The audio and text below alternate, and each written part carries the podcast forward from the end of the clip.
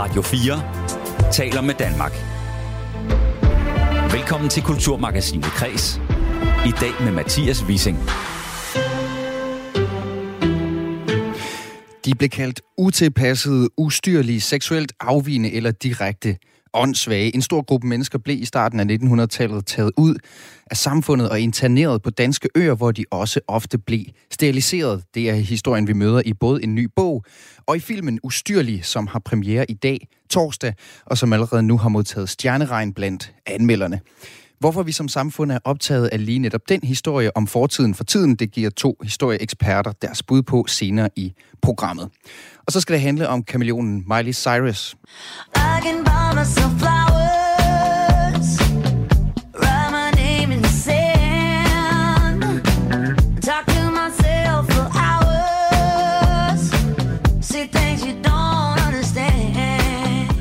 multikunstneren, hun udgiver nemlig en ny plade i morgen fredag, og den er seneste udviklingsstadie for en sangerinde og skuespiller, som har brugt hele sit voksenliv på at gøre op med den karakter, der gjorde hende til verdensberømt barnestjerne, nemlig Disney-figuren Hannah Montana. Få kamp til alle dine fordomme om Miley Cyrus sidst i udsendelsen. Først skal det handle om politisk magt og journalistisk tæft. Jeg hedder Mathias Wissing. Velkommen til Kres. Du lytter til Kulturmagasinet Kres på Radio 4. For tiden er den store medieprojektør rettet mod Moderaternes kulturordfører og tidligere teaterdirektør Jon Steffensen, og de mange sager, der har klæbet sig til ham, siden han i november blev valgt til Folketinget og for alvor trådte ud fra kulturens verden og ind i den politiske. Blandt andet har Zetland fortalt, hvordan han som teaterdirektør angiveligt skulle have presset sygemeldte skuespillere og tilbudt dem 5.000 kroner for at tage på arbejde, på trods af deres sygemelding angiveligt skulle øh, Jon Steffensen optræde på en lydfælde, som børsen har bragt, der som, øh, hvor han som direktør for teatret Avenue øh, forfalsker et bestyrelsesmedlems underskrift, og så har TV2 skrevet en artikel, hvor 30 af Jon Steffensens tidligere kollegaer fra teaterbranchen anklager ham for manipulation, trusler og magtmisbrug. I går eftermiddags, der skrev Jon Steffensen så en uforbeholden undskyldning på Facebook. Spørgsmålet er så, hvorfor de her sager først er kommet frem efter, at Jon Steffensen er trådt ind på den politiske arena. Flere sagerne ligger år tilbage i tiden, så hvorfor har vi og de mange andre dygtige kulturredaktioner egentlig ikke gravet dem frem? Tidligere i en kommentar i Weekendavisen skriver journalist Christian Bennike, at forløbet med Jon Steffensen er citat et eksempel på et evindeligt problem for dansk journalistik. Pressen er overopmærksom på politisk magt, men blind over for kulturel magt. Christoph Hovmann Ellersgaard, velkommen til. Tusind tak. Du er øh, lektor på Copenhagen Business School, hvor du blandt andet forsker i magt. Og øh, Christoph, vi har jo set det før, når kulturpersoner, erhvervsfolk eller andre trækker adgangskort til Folketinget, så bliver de mødt af en betydelig mere kras kritik, end de gjorde i hvor end de nu kom fra. Er der en tendens til, at vi tager politisk magt mere alvorligt end andre former for magt? Ja, det tror jeg. Øhm, jeg synes, vi kan se øh, generelt set, at den politiske magt, som, som, som man har på Christiansborg, der bliver man som regel undersøgt særlig grundigt. Men, men måske skulle vi også sige, at det er en, der er en specifik form for politisk magt, fordi det er jo heller ikke sådan, at vi går specielt hårdt efter vores embedsmænd eller lederne i de store interesseorganisationer. Så det er dem, der, hvad har man sige, det er særligt dem, der er med i de politiske partier øh, og er valgt til Folketinget. Hvor, hvorfor er det sådan? Når folk bliver ministre, at,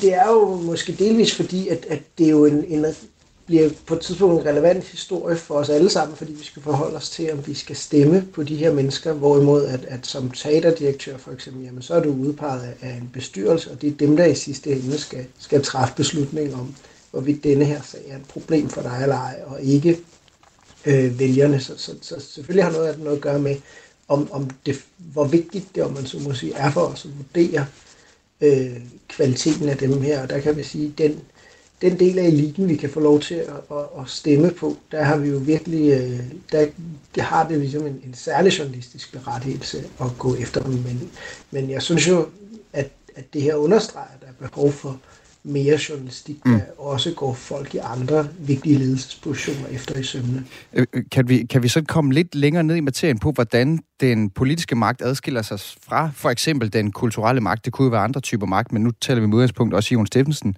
øh, for det er jo den verden, han kommer fra. Altså, hvordan, hvordan ser du som magtforsker, at de to typer magt adskiller sig? Den politiske magt er jo, øh, som jeg sagde før, det er jo, det er jo noget, du, du er valgt til. Det vil sige, du er valgt til at, at forvalte øh, øh, befolkningens øh, interesse, øh, hvorimod den, den, den kulturelle magt handler jo om at, at få adgang til nogle ressourcer til at skabe forskellige slags øh, kulturelle produkter, eller være med til at, øh, øh, til at skabe dem. Så man kan jo også, altså sådan lidt, lidt groft sige, for alle dem, der alligevel ikke gik i teateret, kan også have været lidt mere ligeglade med, hvordan at Jon mm. Steffensen øh, forvaltede sin magt som, som teaterdirektør, for eksempel. Hvorimod, når han er en af de øh, øh, personer, vi har mm. i, i Folketinget, en af de øh, folketingsmedlemmer, så er vi alle sammen nødvendigvis afhængige af, at, at, at han træffer gode beslutninger. Men handler det også om, Christoph øh, Ellersgaard, altså magtforsker, om hvor den reelle magt ligger, altså at der er også bare, altså man er udsat for større bevågenhed fra journalister og andre, fordi at man har et mere magtfuldt embede, øh, og jeg stiller spørgsmål, for det er jo ikke fordi, han kommer fra en ikke magtfuld post. Han er jo teaterdirektør, og ofte så ligger magten jo øh, uforudsete steder. Det er jo noget af det, du ved en hel masse om.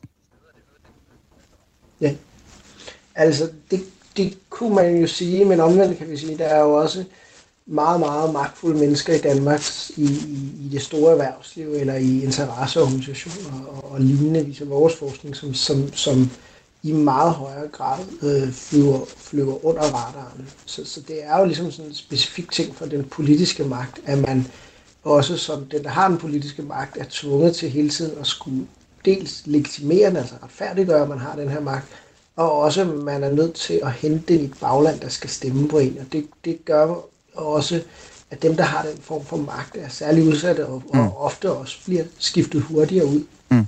Og i forlængelse deraf har jeg også lyst til at spørge dig, om vi i det hele taget går mere op i politikers moralske habitus, end vi gør i for eksempel ledende erhvervsmænd eller sportsfolk eller teaterdirektører. Man kan, synes jeg i hvert fald, man kan se, at, at vi simpelthen ikke på samme måde går ledere i, i andre sektorer øh, efter, efter i sømne, og det første er, når de, de træder ind, og måske især på den landspolitiske scene, at det sker. Vi kan også, man kan måske huske Karl Holst, der som øh, jo var regionsrådsformand og også politiker, men det var måske først for alvor, da han trådte ind i, øh, i, på, på Christiansborg-scenen, at, at denne her opmærksomhed kom på ham. Så, så der sker et eller andet specielt, øh, i, eller pressen er, er måske dygtigere til at, at rette det kritiske blik, så som Christian Benninger også skriver, på øh, den magt, der foregår på Christiansborg, den magt, der ligger så mange andre steder. Mm. Er, det en, øh, er det et udtryk for en, en, en doven journalistik, det der med først for alvor sådan at, at hæfte sig ved, øh, altså bedrive den her hardcore magtkritik, som Jon Steffensen også nu øh, er, virker til at være udsat for, øh, når de altså træder ind i den politiske arena? Ja, man kan sige, det er jo måske, måske kan man godt øh, i andre grene lade sig inspirere af det. Jeg vil dog faktisk sige, som, som, som magtforsker kan jeg jo sidde og lave min egen lille uvidenskabelig undersøgelse af, hvilke slags journalister, der tager fat i mig. Der vil jeg faktisk sige, at kulturjournalister har været ret, ret meget ud, særligt på historie omkring nepotisme, kunstverden og lignende. Så jeg tror egentlig ikke, for eksempel kulturjournalistikken er præget af at være særlig bange for at snakke om magt i forhold til, til de her andre ting. Og så er der selvfølgelig også, i sådan en sag som Jon Steffensen for eksempel, jo også et spørgsmål om, at da nogle af de her sager kom frem, så kan man sige, så var konsekvensen for kulturpersonen, eller kulturelitemedlemmet, Jon Steffensen jo allerede, den, den var jo allerede kommet den konsekvens, fordi han var jo blevet fyret fra mm. sin stilling. Så man kan sige, der var, der var måske ikke som, altså, øh, der var ikke så meget at komme, eller sådan, der var ikke, man kunne ikke aftvinge en eller anden reaktion fra nogle andre. Det ville måske lidt mere sparke på en, der lå nede i forvejen. Øh, men nu hvor han lige pludselig også sidder endda med et nøglemandat i Folketinget, mm. jamen så, så kan man sige, så, så bliver han jo som person relevant at forholde sig til igen. Øhm, så jeg ved ikke, altså, det kan også tænkes, hvis, hvis den, denne her fyringssag var fortsat kun i, øh, kun i, i, i kulturverdenen, at noget af det her også var kommet frem i forbindelse mm. med afdækningen. Af Men der er i hvert fald der er i hvert fald helt tydeligt nogle strukturer også på spil øh, i det der fra hvornår, at, at det også giver mening for, for journalisterne at hoppe på i kraft af, at Jon Steffensen selvfølgelig også har flyttet sig rundt. Øh, Christoph Hormann, ellers går lektor... Ja, hvad siger du? Ja, jeg vil bare sige, der er jo noget forskel på, hvornår man ligesom er, er et legitimt mål eller et legitimt emne at beskæftige sig med, ikke? Og, og, og det bliver man igen, når man tager en ny magtposition. Christoffer Frohmann, Ellersgaard, lektor og magtforsker på Copenhagen Business School. Tak fordi du var med i, øh, i Kulturmagasinet Kreds. Det var altså lidt. Radio 4 taler med Danmark. Kvindernes internationale kampdag var i går, men i Holstebro, der tager de kampdagen så alvorligt, at de har dedikeret halvanden uge til kvindekampen, eller faktisk til ligestilling, i det hele taget under overskriften Lige i Holstebro. Og det er fantastisk, for ligestillingskampen er blevet bredt fortolket, og den handler ikke kun om ligestilling mellem køn. Det fortæller kulturagent i Vestjylland, Katrine Sørensen Bæk, der som bibliotekar i kommunen har været med til at arrangere et foredrag med forfatteren bag blandt andet bogen Argumenter mod kvinder, Birgitte Possing. For det er vigtigt, at vi alle kæmper for ligeværdige liv, sagde Katrine til min kollega Maja Hall, da hun talte med hende før udsendelsen. Og det synes jeg øh, egentlig også programmet øh, peger ind i, øh, fordi der er en, øh, en lang række arrangementer og samtaler og, og foredrag, som handler om øh, det der med at være lige, og, og, og hvordan vi har kæmpet for nogle rettigheder, og hvordan vi skal blive ved med at kæmpe for nogle rettigheder øh, på tværs af alder og køn og, og alt muligt andet. Og I er så også øh, en af de aktører, der er med til den her halvanden uges øh, fokus på ligestilling. Hvordan kan det være, at I valgte Birgitte Possing som en af de gæster, I gerne vil invitere i den her række af foredrag og workshops, som er i Holstebro? Ja, jeg arbejder på biblioteker, og vi har selvfølgelig valgt øh, en, en foredragsholder, som også har skrevet nogle bøger. Øh, og så er hun bare sådan en, øh, en markant stemme, som, øh, som ligesom øh, altså, er utrolig velformuleret og dygtig til at, at sætte lys på det her, de her udfordringer og problemer, som, øh, som øh, vi stadig står med her i, i, i dag, øh, selvom vi har været igennem det her ligestillingshalløj igennem mange år efterhånden. Og hvad var det for et foredrag, Birgitte Possing gav? Birgitte Possing, hun er antropolog og, og forsker og har skrevet et par bøger, blandt andet en bog, der hedder Argumenter mod kvinder, hvor hun ligesom øh, gennem historien øh, oplister alle de her øh, øh, argumenter, som kvinder de er blevet mødt med, når de sådan har forsøgt at, at trænge sig ind på mænds, øh, hvad kan man sige, domæner, øh, om det så er politik, eller det er øh, at blive præster, eller at blive øh, ledere, eller alt muligt andet. Og så har kvinder blevet mødt med alle de her argumenter, hvorfor de skulle blive øh, hjemme i hjemmet øh, i stedet for. Øh, og det har selvfølgelig handlet om, at, at øh, min apostel i hvert fald, at, øh, at mænd har været modvillige når det galt øh, om at afgive privilegier og magt. Så derfor har vi fundet på alle de her argumenter for, at øh, kvinderne de skulle holdes udenfor. Og det fortalte hun så om på den her, øh, i det her foredrag på, på biblioteket. Og i øh, den kommende uge, så er der i Holstebro også en række begivenheder i anledning af kampdagen, og med særlig fokus på ligestilling. Hvad vil du øh, fremhæve af de arrangementer, man kan opleve i øh, Holstebro i den kommende uge? Jamen, jeg vil helt sikkert fremhæve øh, øh det øh, arrangement, der hedder Menneskebiblioteket, som foregår på slagteriet på søndag fra kl. 12 til kl. 16, hvor man kan komme ind og møde et, øh, et rigtigt menneske, som har en historie. Det kan være et menneske med et handicap, eller et øh, menneske, som måske er blevet mobbet, eller har en sygdom. Og så kan man sidde og, og have en samtale øh, med, med det her menneske øh, og spørge om alle de ting, som man måske altid har lyst til, eller som man måske har lyst til at få belyst, eller måske har man også nogle fordomme omkring omkring øh, det her menneske, eller den her udfordring, som det her menneske lever med. Øh, så det er sådan en mulighed for at have en samtale og se et andet menneske i øjnene, i stedet for, øh, at vi altid øh, læser om det på nettet, eller hører nogle andre tale om det, og så skal vi ud for det danne, vores, øh, danne en mening. Altså det er bare øh, berigende at have en samtale med denne menneske øh, under fire øjne. Øh, og det har man mulighed for på søndag. Øh, og så, øh, ja, og hvordan vil du sige, at øh, menneskebiblioteket øh, peger ind i den diskussion, som I tager i Holstebro om, om ligestilling?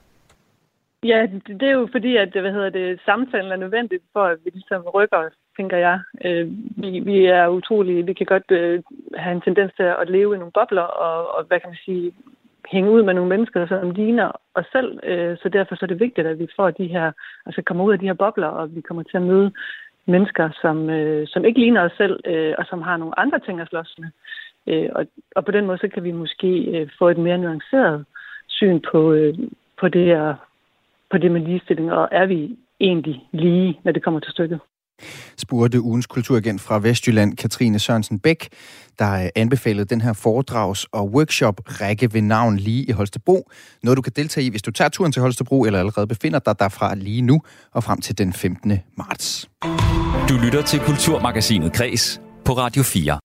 Nu skal det handle om en bestemt del af Danmarks historien, hvor den danske stat i bedste mening og som led i en udvidelse af velfærdsstaten steriliserede og placerede de ustyrlige, de seksuelt afvigende, de utilpassede unge, tyveknægte og sædelighedsforbrydere på danske øer uden adgang til resten af samfundet.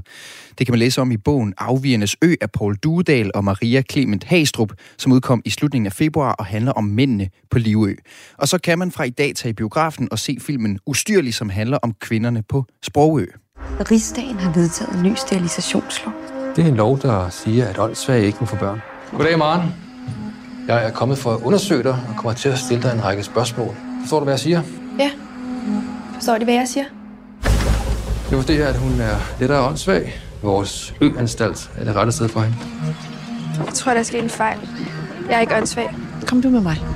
Vi er altså ikke længere tilbage end første halvdel af 1900-tallet, hvor tanker om racehygiejne og arvemasse dominerede i Danmark. En fortid, som vi har begyndt at ruske op i herhjemme, både i den offentlige debat og i kulturen. Helt aktuelt er det blevet diskuteret, om de børn, unge og voksne, der blev anbragt i sær- og åndssvage forsorgen, som det hed, og udsat for overgreb og svigt i perioden fra 1933 og 1980, skal have en officiel undskyldning fra regeringen. Den tidligere regering sat i 2020 en udredning i gang af sær- og åndssvageforsorgen i den her periode, hvor staten altså havde ansvaret for området som, som følge af en social reform, og den udredning pegede på alvorlige svigt og overgreb. Derfor undskylder Mette Frederiksen nu for tredje gang i sin statsministertid for tidligere tiders behandling af personer i statens varetægt. I 2019 undskyldte hun for de såkaldte godhavnsdrenge og børnehjemsbørn. Siden fulgte statsministeren i december 2020 op med en undskyldning til grønlandske børn.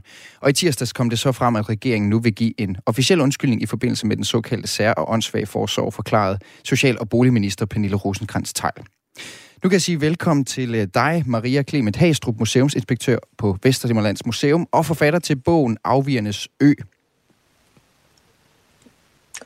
Hej jer.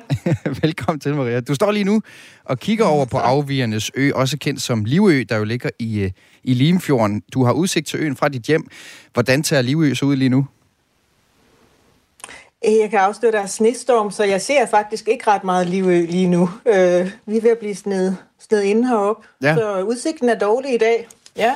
Jamen, så er jeg glad for, at du øh, kan tale med mig i det næste kvarters tid. Øh, så kan du mindst bruge snestormen på det. Du er som sagt forfatter til den her bog, Afvigernes Ø, en bog, hvor man altså kan læse om, at øh, staten tilbage i 20 nej, 1911, for over 100 år siden, køber Livø i Limfjorden og indretter en såkaldt isolationsanstalt, som indtil 1961 rummede øh, knap 750 mænd, der gik under betegnelsen kriminelle asociale og moralsk åndssvage. Og de var afskåret fra omverdenen, fanget på Livø med vand til alle sider selvfølgelig, og ofte blev de også steriliseret. En slags anstalt, som vi her i Danmark lige frem før i tiden brystede os af at have som en slags europæisk forbillede. Marie Clement Hastrup, hvem var det mere præcis, som kunne ende på sådan en ø, øh, som, som Livø var i den her periode? Jamen, den ligger jo præcis i, i det, du sagde med, øh, med, hvad hedder det, de moralsk åndssvage mænd. Så det var egentlig svage, øh, altså mænd med en svag karakter, kan man sige. Mænd, som udviste øh, måske lidt nedsat intelligens, øh, umoralsk livførelse og, øh, livsførelse og, og generelt dårlig dømmekraft i forhold til de normer, man nu havde udstukket øh, i samfundet, i, i det såkaldte normalsamfund. Så, så øh, det var primært unge mænd, der var på Livø. To tredjedel af dem var mellem 13 og 24 år, og havde måske været lidt tidligt på kant med loven, og kom som oftest også fra... Øh, fra, øh, hvad skal man sige, mindre bebidlede hjem. Det var øh, mm. proletariatets børn, der mm. endte på Livø. Jamen jeg vil sige, hvis man kigger i min fortidshistorik, der er jo mellem 13 og 24, kan man også stille spørgsmål ved min uh, moralske dømmekraft en gang imellem. Uh, men, men jeg er trods alt ikke på, på Livø. Hvordan var hverdagen derovre for, for de her mænd? Jamen, øh, det man skulle lære på Livø, det er jo sådan set den struktur, man, øh, man viste, at man ikke havde styr på, siden man nu var endt på, på øen. Så det handlede om, at man skulle øh, lære værdien af at arbejde, lære, at man øh, skulle op om morgenen, at man havde en øh, fast øh, arbejdsdag, og øen var mere eller mindre selvforsynende, så det vil jo sige, at der var masser af opgaver at tage fat på. Der var et stort landbrug, der var gardneri, der var grusværk, der var øh, skovbrug. Så øh, der var masser af mulighed for at få brugt øh, noget fysisk øh, styrke derovre. Mm. Skolegang fandt ikke sted. Det, det havde man jo sådan set opgivet for den her gruppe af mænd. Så ja. de, skulle, øh, de skulle arbejde fra morgen til aften, og så blev øh, dørene låst til deres soverum klokken 9, og så havde de fri om søndagen, og sådan kørte årets gang faktisk for dem. Altså det, det handlede om at arbejde. Og så skriver I blandt andet øh, det var, i bogen... Det var egentlig behandlingen. Ja, og så skriver I nemlig blandt andet i bogen også det her med, altså betydningen af jo ikke at kunne komme væk, fordi man er på en ø. Altså der, det er en lang svømmetur, som, som også gik galt for rigtig, rigtig mange. Øh, og, de, og også hvordan de har skrevet om det, synes jeg er meget fascinerende. Altså, de havde kalkuleret med, at en gang imellem, så frøs Limfjorden jo til is, og så skulle man være sikker på, at de ikke bare gik over til fastlandet, og så låste man dem også inde. Og sådan. Det, var, det er meget øh, forstyrrende på mange måder, det her. Men vi skal tale lidt om, hvorfor der er så massiv interesse for netop, hvordan vi behandlede afvigerne herhjemme, som de bliver kaldt for første halvdel af 1900-tallet og frem. Men lad mig, lad mig lige spørge dig, Maria. Du peger på, at vi for at forstå tankerne bag den her placering af mennesker på en, på en, på en ø, også skal øh, ligesom forstå den tid eller den dominerende filosofi, som de her anstalter blev, anstalter blev født ud af. Hvad var det for en tid, som man spørger? Altså, hvad er det, der er på spil på det her tidspunkt, og hvordan betragter man det her spørgsmål om øh, de her afviger på det tidspunkt? Jamen, på mange måder var livet jo egentlig et, øh, et, et progressivt eksperiment, fordi det var jo faktisk et ønske om at gøre tingene bedre, fordi alternativet for mange af de her unge drenge, øh, mænd, havde været, at de var blevet spadet inde bag lås og slå. Så på den måde var det et eksperiment, at man sætter dem ud på den her 600 øh, tønder land store ø, og så har de egentlig en relativ øh, frihed. Men grunden til, at de kommer ud på de her øer, det handler jo også om, at man her i øh, begyndelsen af 1900-tallet begynder at opdage det, der hedder arvemasse. Og øh, det gør jo egentlig øh, mange af de her politikere, som står bag de øh, reformer, der kommer, socialreformen blandt andet også i, i 33, nervøs for, at hvis man nu begynder at holde hånden under samfundets svageste, mm. så er der også en stor gruppe, som, øh, som økonomisk vil blive en kæmpe belastning for det her meget spæde velfærdssamfund, der er ved at øh, opstå, altså velfærdsstaten. Mm. Så der er sådan en meget tæt forbindelse mellem velfærdsstatens opståen og så det, at man isolerer mennesker på øer, fordi i, i, øh, i det her øh, rum, der bliver der nogen, der ikke er plads til. Altså nogen, man simpelthen frygter skal give deres dårlige gener videre mm. øh, i, i, i samfundet og blive en, en kæmpe både social og økonomisk belastning under det her øh, samfund, der er ved at opstå. Og, og, så, og, så når, og når du siger, når man prisen, siger, nogen betaler for det. Og når man siger et ord som racehygiejne i dag, så løber det jo en koldt ned ryggen, også fordi vi har den historiske erfaring, vi har fået øh, sidenhen. Men hvordan, hvad forstod man ved begrebet på det tidspunkt? Jamen, det er jo faktisk skrevet ind i øh, som et helt kapitel for sig selv i, øh, i den øh, bog, der hedder Fremtidens forsørgelsesvæsen, som K.K. Steinke han skriver, og som bliver hele oplægget til socialreformen i 33. Så man forstod sådan set øh, det med det, at øh, han skriver det direkte. Vi behandler øh, undermåleren med al omsigt og kærlighed, øh, men vi forbyder ham blot at formere sig. Så det står sort på hvidt, at jamen, hvis vi skal begynde at øh, gå fra det her almisse princip, at øh, at man ved ikke helt, hvad man har ret til som borger i det her land, mm. til at man begynder at få rettigheder, jamen så, så er der nogen, der skal betale prisen, og det bliver så de her mennesker, som, øh, som ender på øanstalterne, fordi man simpelthen anser deres øh, arvemasse for dårlig, og fordi man øh, også anser deres øh, seksualitet i, i forlængelse af det mm. som farlig. Mm. Og det virker jo til øh, lige nu, så, at Så tingene der... hænger nøje sammen. Og det virker til, at der er ret stor interesse for den måde, vi behandler øh, de her mennesker, som især i 1930'erne afveg fra normen på. Øh, Vejlemuseerne de præsenterede sidste år udstillingen Slotte til idioter på DR. Der har man kunne se dokumentaren Nyrup, søn af en udstødt, hvor tidligere statsminister Poul Nyrup søger efter sin fars historie. Hans far var nemlig anbragt på Livø i en årrække. Øh, du og Paul Dudel er aktuelle med jeres bog Afvigernes Ø, øh, som Poul Nyrup han også har, har skrevet et, øh, et, et skal lige se her, et efterskrift til, hedder det, så han har også bidraget til den. Øh, og politisk er man så nu nået frem til, at man vil give øh, de her mennesker, hvor enkelte stadig lever, en undskyldning. Så der er altså stort fokus på emnet, og fra med i dag kan man i biografen se filmen Ustyrlig. En film, som allerede har fået en, øh, en rigtig flot modtagelse blandt anmelderne. 6 stjerner i Ekstrabladet, 5 hjerter i Politiken, 5 stjerner i Jyllandsposten og i Berlingske blandt andet. Bag filmen står Malu Reimann, og filmen er et øh, fiktivt drama om retfærdighed og håb, men den er baseret på, på virkelige hændelser på kvindehjemmet på Sprogø i 1930'ernes Danmark. Syrine, du skal gå tilbage til arbejdet nu. Nej. Jeg tror, Maren påvirker de andre piger. Der er aldrig nogen, der har prøvet at flygte. Det kan man ikke. Hvis vi gør det sammen, så tror jeg godt, vi kan overtage båden. Ja, den tid har det fået mig til at skamme mig sådan over mig selv. Jeg vil hjem. Jeg vil gerne hjem. Du har godt klare det. Husk det. Ja, det var et klip fra filmen Ustyrlig, som foregår i, øh, i 33, hvor vi møder den 17-årige Maren, der er vild og uregerlig, og som derfor bliver sendt på Kvindeanstalten Sprogø. Og her på Kreds har vi også talt med øh, en faglig konsulent på filmen Ustyrlig, det er museumsleder Sara Smed fra Danmarks øh, Forsvarsmuseum Forsorgsmuseum i Svendborg.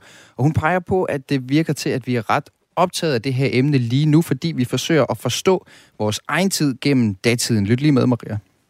Der er sådan en særlig interesse for det her med øh, velfærdsstatens mørke kapitler, som det nogle gange sådan meget præcist, og måske også lidt bredt bliver kaldt, øh, at, øh, at vi som befolkning har en, en interesse for ligesom at forstå, øh, hvorfor øh, var vilkårene, som de var på forskellige tidspunkter i nogle af de her institutioner, og hvordan har de mennesker, som oplevede det på egen krop og sjæl, faktisk oplevet det.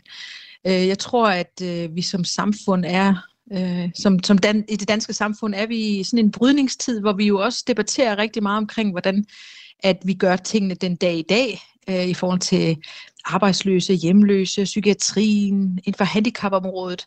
Altså det er noget, vi aktuelt debatterer rigtig meget, og det her med, at man så faktisk også kan se, at der er nogle historiske vinklinger ind i det, øh, gør jo, at øh, man både synes, det er interessant for, for det, der har været, men også for, hvordan det er lige den dag i dag.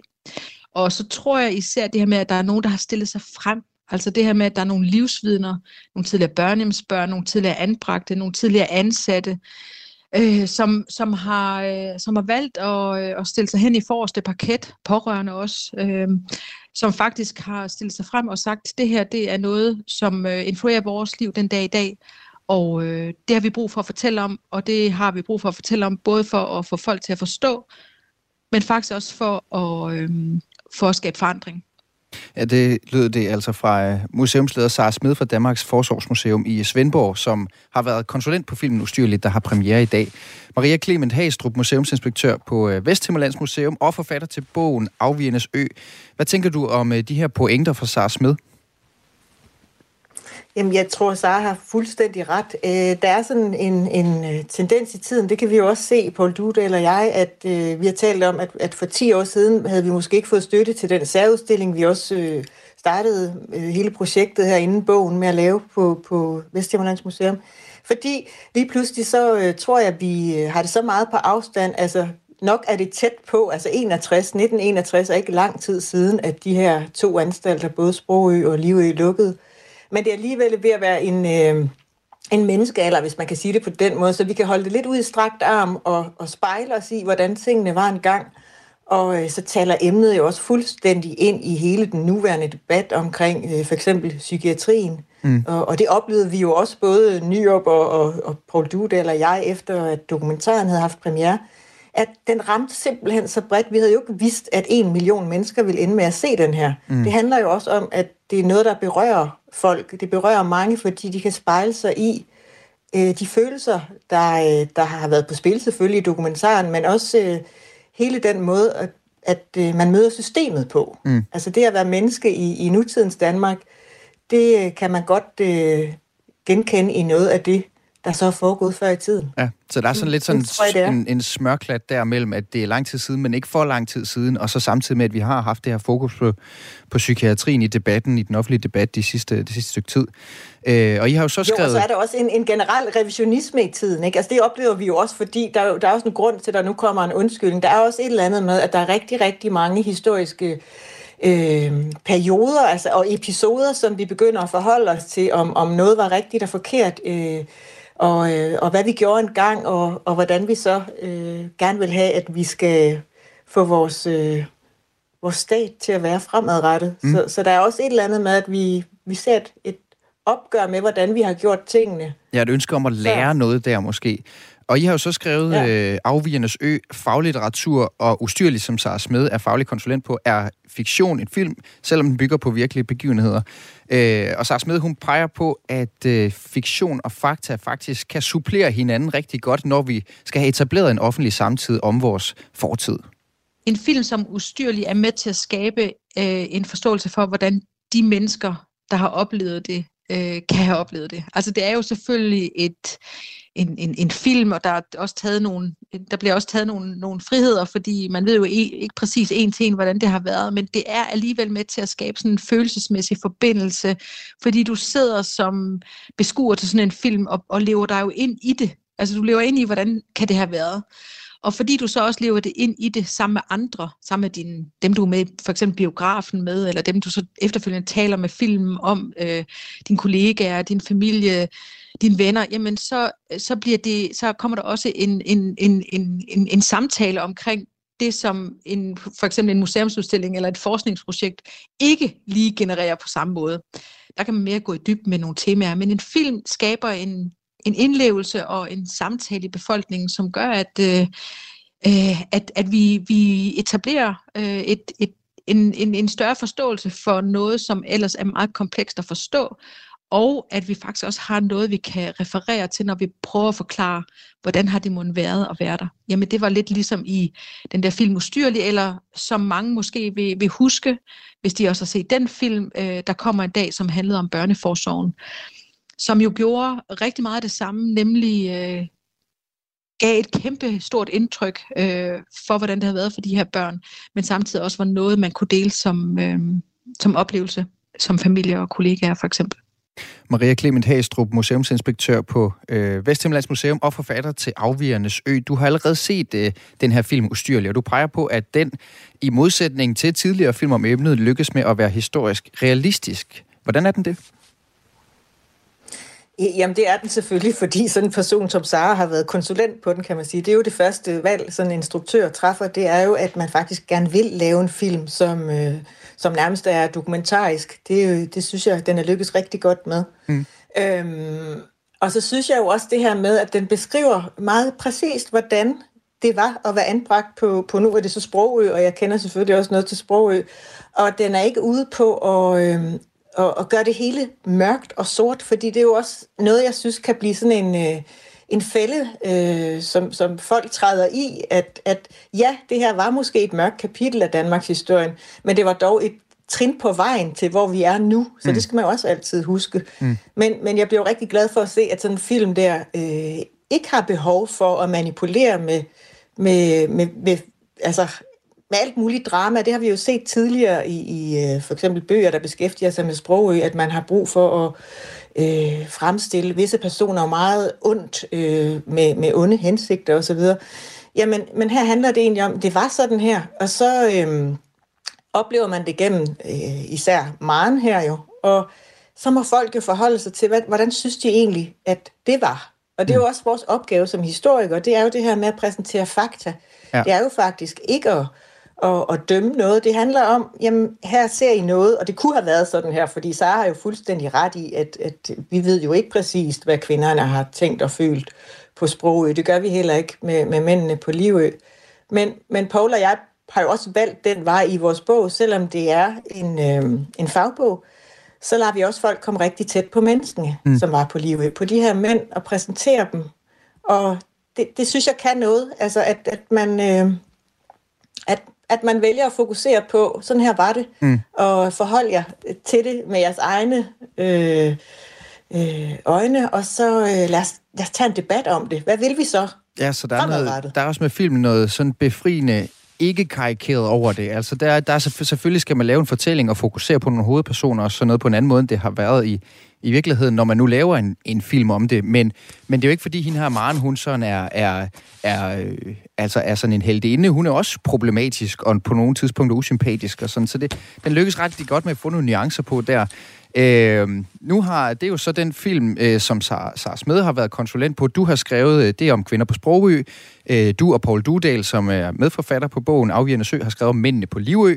Og de minder jo om hinanden, de der historier, på flere måder. Men alligevel er der også forskelle selvfølgelig øh, i den måde, man opfattede mændene og kvinderne på, også dengang og især dengang. Hvordan kommer de her øh, forskelle til udtryk, som du ser det? Jamen, det er jo sådan tankevækkende, når vi har siddet med det her kæmpe store øh, kildemateriale, at, øh, at mændene på livet var altså ikke nogen, øh, man sådan så, øh, godt på i tiden, kan man sige. Men, men øh, når det så er sagt, så kan vi jo også godt læse, at man så faktisk øh, sådan fra overlægerens side og fra øh, systemets side, at øh, så var det, stod det langt dårligere til med de her promiskuøse kvinder på, på Sprogø, som jo var øh, farlige på grund af deres seksualitet. Så det, så det er meget tydeligt for os, der sidder med kildemateriale, at, at øh, kvinderne på Sprogø, de rangerer faktisk noget lavere end, mm. end mændene mm. på Livø. Og det er jo tankevækkende, at man øh, på den måde har været så nervøse for deres seksualitet, men det handler jo også meget om, om samtiden, at man... Øh, at, at, og, og sam, samfundets moral på det her tidspunkt. Så, så det er ret tydeligt for os, at kvinderne, det var simpelthen øh, nogle værre nogen, og tænk, at man havde sådan en helt ø med kvinder, og hvad kunne der ikke ske, hvis de her kvinder nu satte børn i verden? Så, så det vender jo sådan meget tilbage til det her omkring seksualitet, ikke? den farlige seksualitet.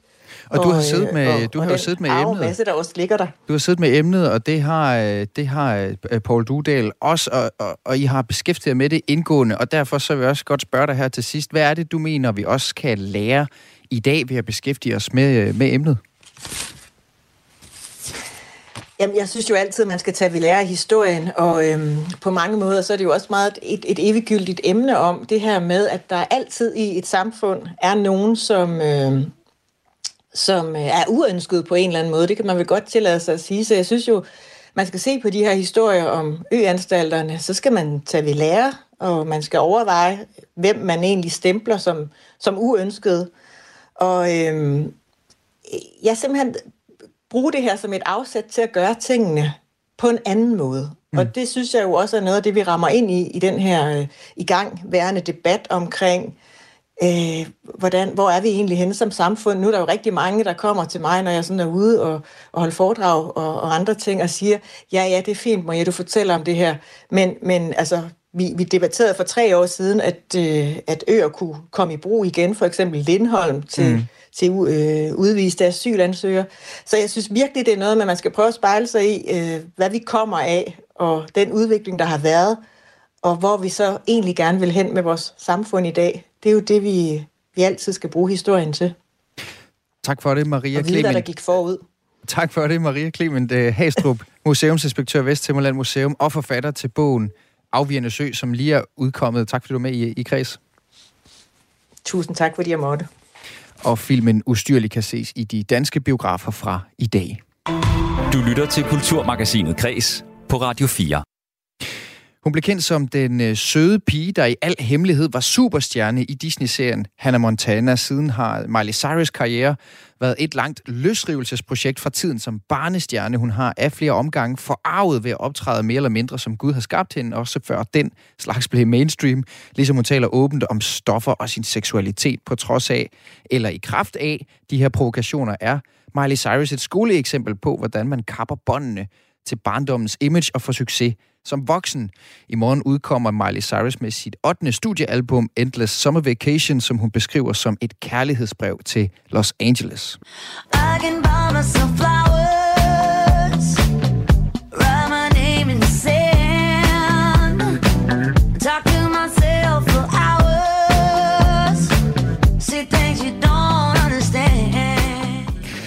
og fra den her øh, plade Endless Summer Vacation øh, har hun allerede nu udgivet singlen Flowers, som er den, vi hørte lidt fra her. Med til at tegne et portræt af den 30-årige øh, superstjerne og musikalske kameleon har jeg dig, Jennifer Frydensbjerg Lehmann, popkulturskribent for Soundvenue. Velkommen til Kreds. Tak skal du have. Lad os lige starte med det her nye album, som hun altså har på trapperne, som kommer i morgen. Ud fra første single, så lyder det som et ret ligefrem popalbum. Er det også det? Ja, det er jo svært for mig at sige. Altså, hvis der er noget... Men, ud fra Flowers her, altså, hvad, hvad, hvad, hvad kan vi læse ud fra Flowers? Altså, Flowers er en meget klassisk popsang, så hvis, hvis det er Flowers, der tegner retningen for hele albummet, så ja, så bliver det et mere sådan klassisk popalbum, end vi har set Miley lave øh, de sidste mange år. Øhm, Ja, men det er svært at sige, fordi Miley jo altid er en uh, dark horse, som kan overraske med... Hun, det, det, der er interessant ved hende, er jo, at hun har den her øh, fanden i voldsked. Så hvis vi måske zoomer ud fra den her plade, som jo kommer i morgen, hvor hun har jo egentlig været lidt tæt med det. Der er ikke blevet lægget særlig meget ned en flower, som allerede nu er blevet, blevet øh, meget lyttet. Hvis vi kigger på Miley Cyrus som, som kunstner, Jennifer, og som popkulturelt fænomen, hvad er det så, vi kan sige, der i hvert fald gør hende, øh, gør hende interessant, og hvad, hvad er hendes, øh, hendes kendetegn?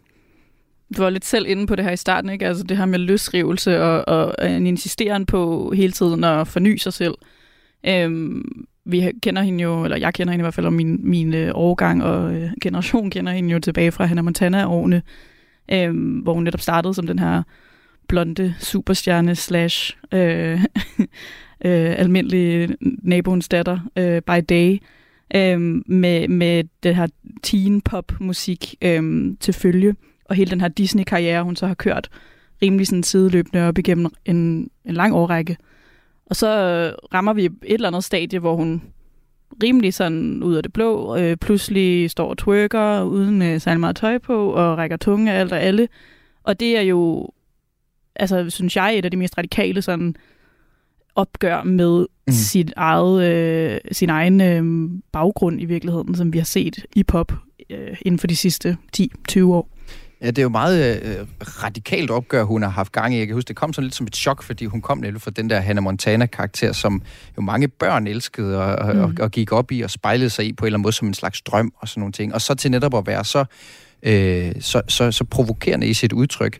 Øh, hvad, hvordan er hun så som, som, som musiker? Altså, hvis vi nu kigger på hendes musikalske karriere, som er også det, hun er gået all in på. Altså, hvad, hvad kan vi så sige kendetegner hende der?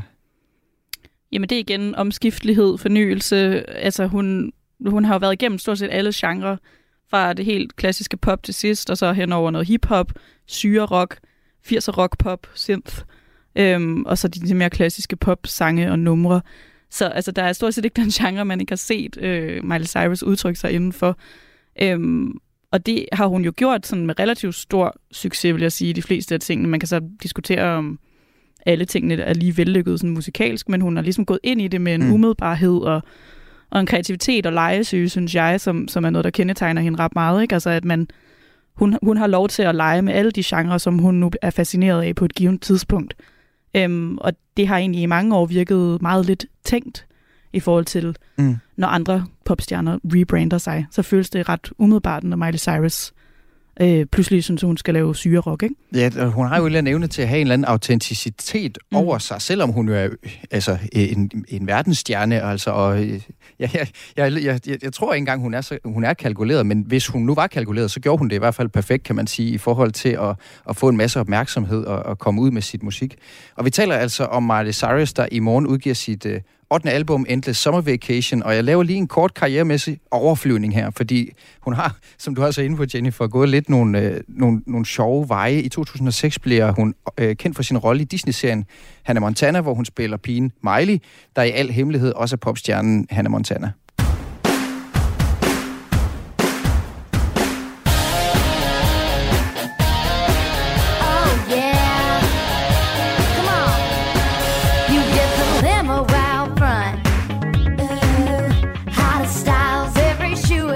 Ja, den her Disney-serie, den øh, gør så Miley Cyrus til et teenage-ikon, og hun udgiver fire plader med sange fra tv-serien. Her er det titelsangen The Best of Both Worlds. Øh, og serien den giver samtidig comeback til Miley Cyrus' far, country-legenden Billy Ray Cyrus, ham med den der Aki Berkey Heart, som, øh, hvor han så også spiller hendes far i, øh, i serien. Som øh, Hannah Montana-æraen den øh, ud, så ulmer der et lille teenage-oprør i Miley Cyrus. Hun udgiver sit første post-Disney-album med den ret sigende titel Can't Be Tamed i 2010, og efter øh, tre år, så gør hun endelig op med imaget som den pæne barnestjerne, da hun til MTV's øh, awardshow VMA optræder med sangen We Can't Stop, hvor hun er iført en hudfarvet bikini og twerker op af sangeren Robin Thicke.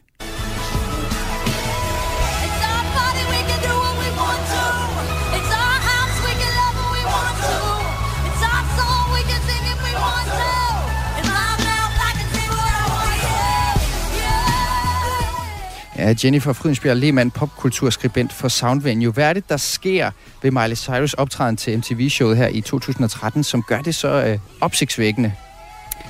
Du er selv inde på, at hun twerker, og hun twerker op af, af uh, Robin Thicke og rækker tunge og alle de her ting, vi ikke har set Miley Cyrus gøre før. Så det, hun gør, er jo i virkeligheden at rive plasteret af og, øh, og få rigtig mange, tror jeg, konservative øh, amerikanere især til at sidde og, og, og være munden Hvor, larme, hvor stort et chok var det på det her tidspunkt, at hun gjorde det? Altså, jeg, jeg kan jo ikke tale ud fra den konservative øh, forældre i USA's øh, synspunkt, men det tror jeg har været et stort chok, fordi man har i mange år været vant til, at man på en eller anden måde har kunnet moralisere den tids popstjerner, og særligt dem, der kom fra Disney, og på den måde styre dem. Og der tror jeg, at Miley Cyrus, altså, hun har tænkt, nu gør jeg det så ekstremt, at jeg river det hele af på en gang, og så skal jeg aldrig høre på det på det pis igen, for at sige det rent ud sagt. Ikke? Altså, ja. hvis jeg bare gør det nu, så kan de komme senere og sige, åh, det var ikke det, vi regnede med. Så hun har jo gjort det så radikalt, at øh, hun har fået alt øh, backlashet, eller hvad man kan sige, på én gang. Mm. Øhm, og der er jo nok andre, øh, som har taget det mere løbende, øh, og så har skulle dele med løbende kritik, eller hvad man nu måtte kalde det. Ikke? Så hun har, hun har tænkt, tror jeg, vi river plasteret af, får det overstået, jeg vil bare være fri, jeg skal ikke i nogen kasser, det kan sagtens være, at jeg ikke skal lave hiphop eller twerke på mit næste album, men det vil jeg nu, og nu gør jeg det, og så må folk have den reaktion, de nu har.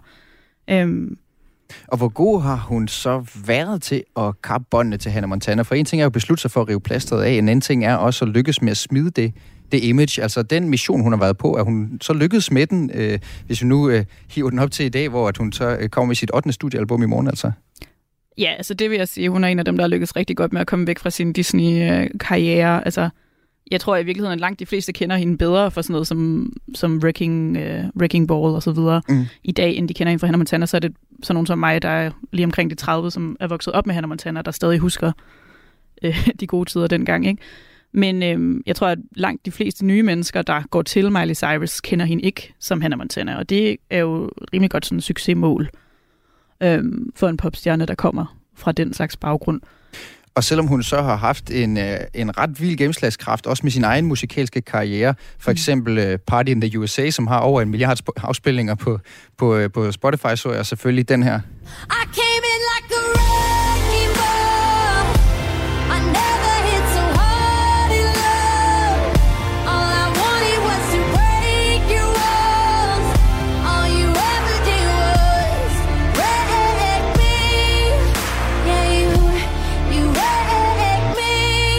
Ja, selvom hun virkelig fik et hit med den, så har hun jo faktisk også øh, sideløbende haft den her nebengeschæft, hvor hun laver en lang række covernumre af andre musikers numre, hvor hun blandt andet har prøvet kraft med Blondies Heart of Glass, Nothing Else Matters af Metallica, og øh, her, hvor hun laver et cover af sin gudmor Dolly Partons sang Jolene.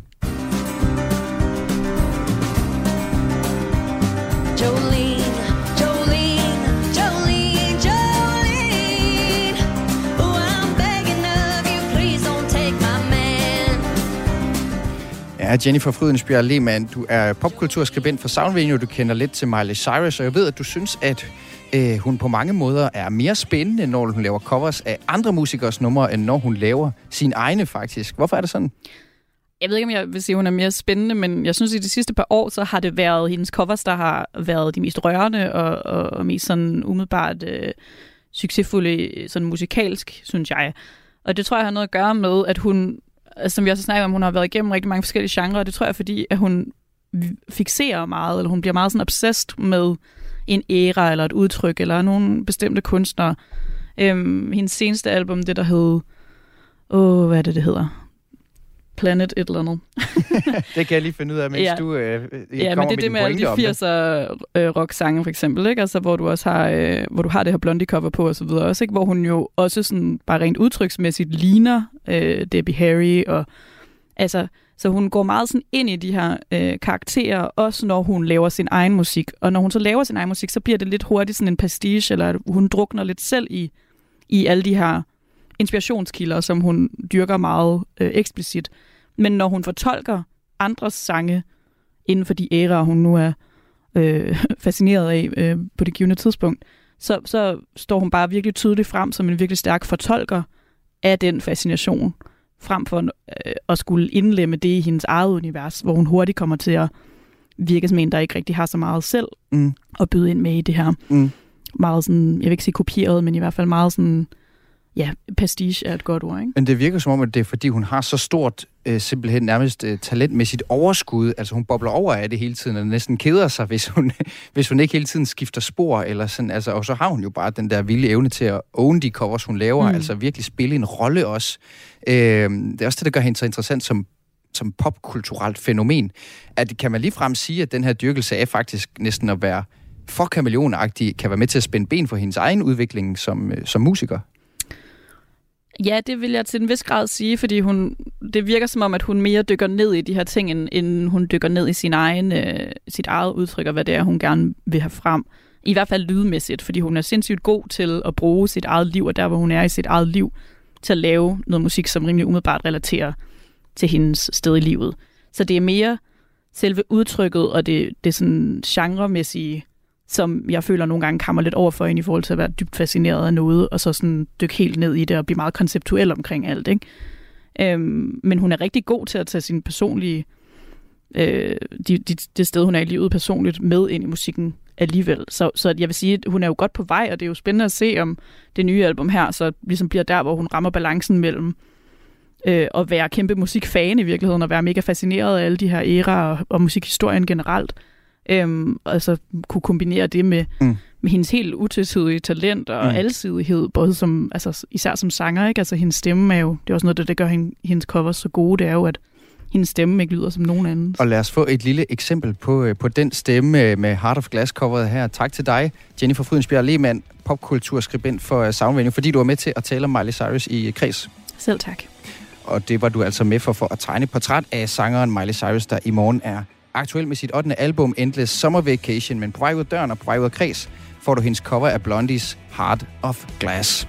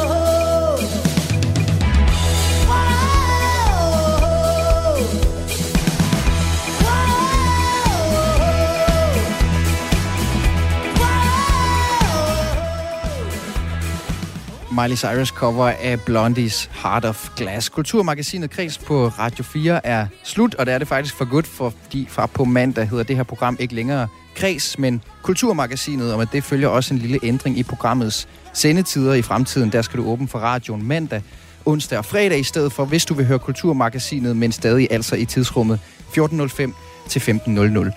Det samme gælder, hvis du plejer at finde programmet som podcast, så skal du altså klikke dig forbi Kulturmagasinet og ikke Kreds for at få vores seneste udsendelser, uanset om du gør det i Radio 4's app eller andre steder. Alle de tidligere udsendelser af Kreds bliver selvfølgelig, hvor de er. Søren Berggren Toft og Louise Østerlund og Lene Grønborg Poulsen har været med til at lave det seneste og sidste af slagsen, nemlig det, du netop har lyttet til. Mit navn er Mathias Wissing. Tak fordi du lyttede med. I det sidste måltid på Radio 4 spiser Lærke Kløvedal et måltid mad med en kendt dansker. Den er fandme god, den her is. Har du mere? De taler om livet og døden, og sammen skriver de gæstens nekrolog. At være midt i en kærlighedsakt. Men det er sådan, jeg godt kunne tænke mig at dø. Find det nyeste afsnit af det sidste måltid allerede nu i Radio 4's app. Men nu får du mig langt ud på dybt vand her. Radio 4 taler med Danmark. Om lidt der kan du høre missionen her på Radio 4 med Tony Scott og Amalie Bremer, men inden da får du et nyhedsoverblik, for klokken er 3.